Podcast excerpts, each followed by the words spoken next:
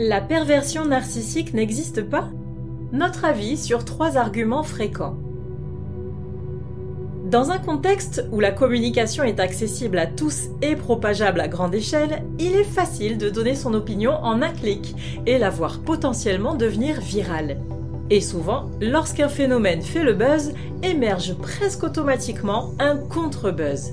Ainsi, les médias se sont mis à parler massivement des PN et l'engouement du public pour le sujet a amené différentes personnes, parmi lesquelles des psys, à s'insurger contre cette idée, clamant haut et fort que la perversion narcissique n'existe pas. Analysons les fondements de leur positionnement pour faire avancer la réflexion.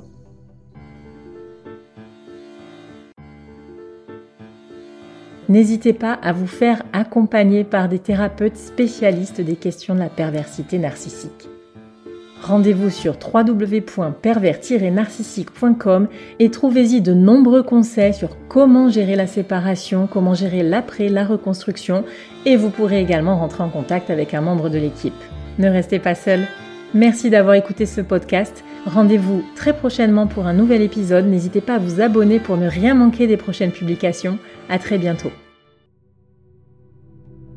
Avant-propos. Comprendre l'opinion opposée. Même si le nom de ce site indique clairement son positionnement contre l'idée que la perversion narcissique n'existe pas, il nous semble important de considérer les opinions divergentes afin d'entretenir une démarche de progression.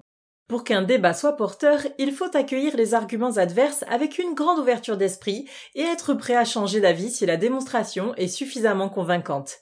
Voici ce que les anti-PN disent et ce que nous en pensons. 1. L'argument nosographique contre l'existence des MPN. La nosographie, c'est, je cite, la description et classification des maladies d'après leur caractère distinctif. Fin de citation. En psychologie, c'est le plus souvent le DSM-5, Manuel diagnostique et statistique des troubles mentaux dans sa cinquième version, édité par l'APA, l'Association américaine de psychiatrie, qui fait référence. Il existe aussi la CIM pour Classification internationale des maladies, actuellement à sa onzième version, qui est fournie par l'OMS, soit l'Organisation mondiale de la santé. Aucun de ces deux ouvrages n'emploie le terme de perversion narcissique. C'est le principal argument avancé pour contester l'existence du profil PN. En d'autres termes, puisqu'il n'est pas reconnu par les références scientifiques internationales, alors il n'aurait aucune légitimité en tant que pathologie. Pourquoi l'argument nosographique ne suffit pas à nous convaincre? Le processus d'admission d'un nouveau critère, d'une nouvelle classification ou d'une nouvelle catégorie dans le DSM autant que dans la CIM est très long. Il requiert de nombreuses recherches et un recul scientifique de plusieurs années.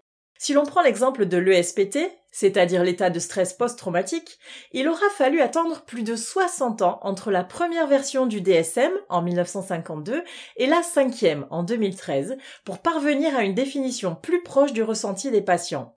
En effet, selon le DSM 1, l'ESPT ne concernait que les situations de combat militaire et de catastrophes civiles.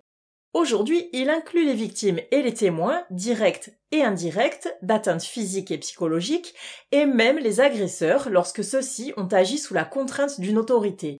Notons également que l'entrée de la pathologie dans le manuel survient plus d'un demi-siècle après les travaux d'Oppenheim, suivis par Freud, sur la névrose traumatique. Au total, le processus a duré bien plus d'un siècle. Il n'y a d'ailleurs qu'à se rendre compte du nombre important de révisions de ces ouvrages pour admettre qu'ils sont en évolution perpétuelle. Autrement dit, ce n'est pas parce qu'une pathologie n'est pas encore répertoriée qu'elle ne préexiste pas à son apparition dans la littérature scientifique. 2. L'argument théorique d'un phénomène non observé en conditions scientifiques.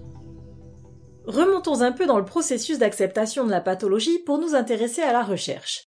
Il existe assez peu d'études scientifiques sur la perversité narcissique. Si le sujet n'attire pas les chercheurs, c'est qu'il est bancal, diront volontiers les détracteurs de la notion.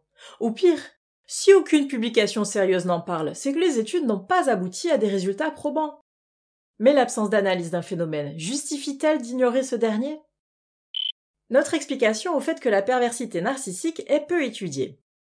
C'est un fait. Les pervers narcissiques ne sont pas un sujet facile à appréhender dans un cadre protocolaire visant à étudier leur personnalité. Malgré les travaux de Marie-France Irigoyen et Alberto Heger, les démarches empiriques, c'est-à-dire basées sur l'expérience et l'observation, ne sont quasiment jamais confirmées par une approche méthodique susceptible de conférer à la problématique une consistance scientifique. Il y a plusieurs explications à cela, liées aux caractéristiques fondamentales de la personnalité narcissique. D'abord, les PN sont les maîtres de la dissimulation et de la manipulation. Même s'ils se plient à l'analyse de leur personnalité, ils sauront masquer habilement leur nature profonde. N'oublions pas qu'en plus de leur entourage, ils sont capables de fourvoyer les experts, les psychologues, les médiateurs, les juges, etc. Ensuite, les narcissiques pathologiques consultent rarement des thérapeutes ou décrochent très rapidement d'une telle démarche, notamment dans le cadre d'une thérapie de couple, comme nous avons pu en parler dans un épisode de podcast précédent, puisqu'ils n'ont aucune conscience de leur maladie et sont incapables de se remettre en question.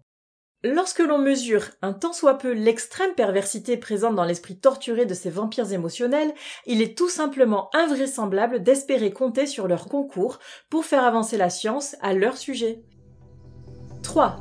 L'argument nuancé qui dit que la perversion narcissique n'existe pas en tant qu'appellation.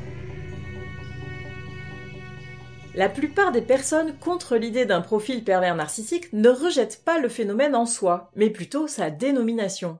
Certains argumentent qu'un pervers est, par essence, lié à sa proie et ne peut donc exister que par rapport à autrui. Ce fait place le narcissisme à l'opposé, puisqu'il relève d'une nature autocentrée dans laquelle l'autre n'est que le miroir renvoyant le reflet espéré. Ainsi, l'expression contiendrait une contradiction qui suffirait à l'invalider.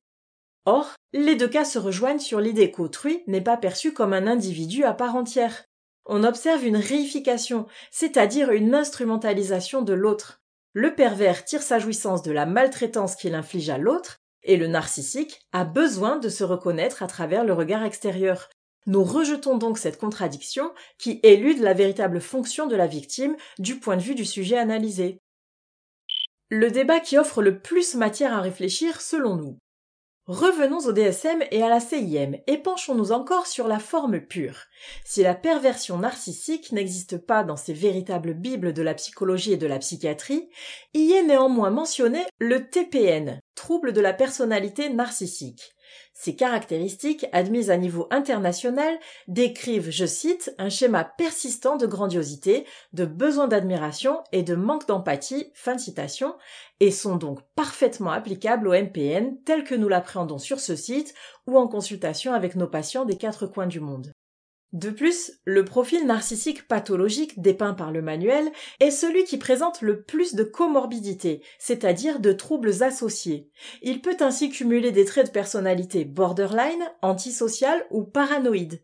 En définitive, tout porte à croire que l'aspect un peu vague que l'on peut effectivement reprocher au terme de pervers narcissique et qui explique l'absence de consensus relève plutôt de l'étendue des combinaisons possibles entre différentes manifestations des dysfonctionnements psychiques.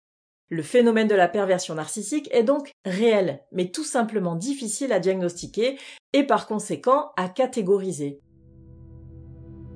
Affirmer que la perversion narcissique n'existe pas, c'est lancer une polémique sous une forme volontairement provocante qui vise à faire réagir.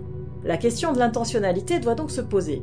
Il y a d'une part les contestataires qui réfutent purement et simplement la réalité d'un phénomène qui touche de nombreuses personnes, et d'autre part, il y a ceux qui se servent de ce postulat pour attirer l'attention sur une discussion que les spécialistes n'ont pas encore réussi à résoudre, ce qui peut alimenter la réflexion. Faute de mieux, nous choisissons de continuer d'utiliser ce terme dont l'usage est tellement ancré qu'il a le mérite de poser une réalité, surtout lorsque l'on sait que le déni de la souffrance d'une victime est un frein à sa reconstruction.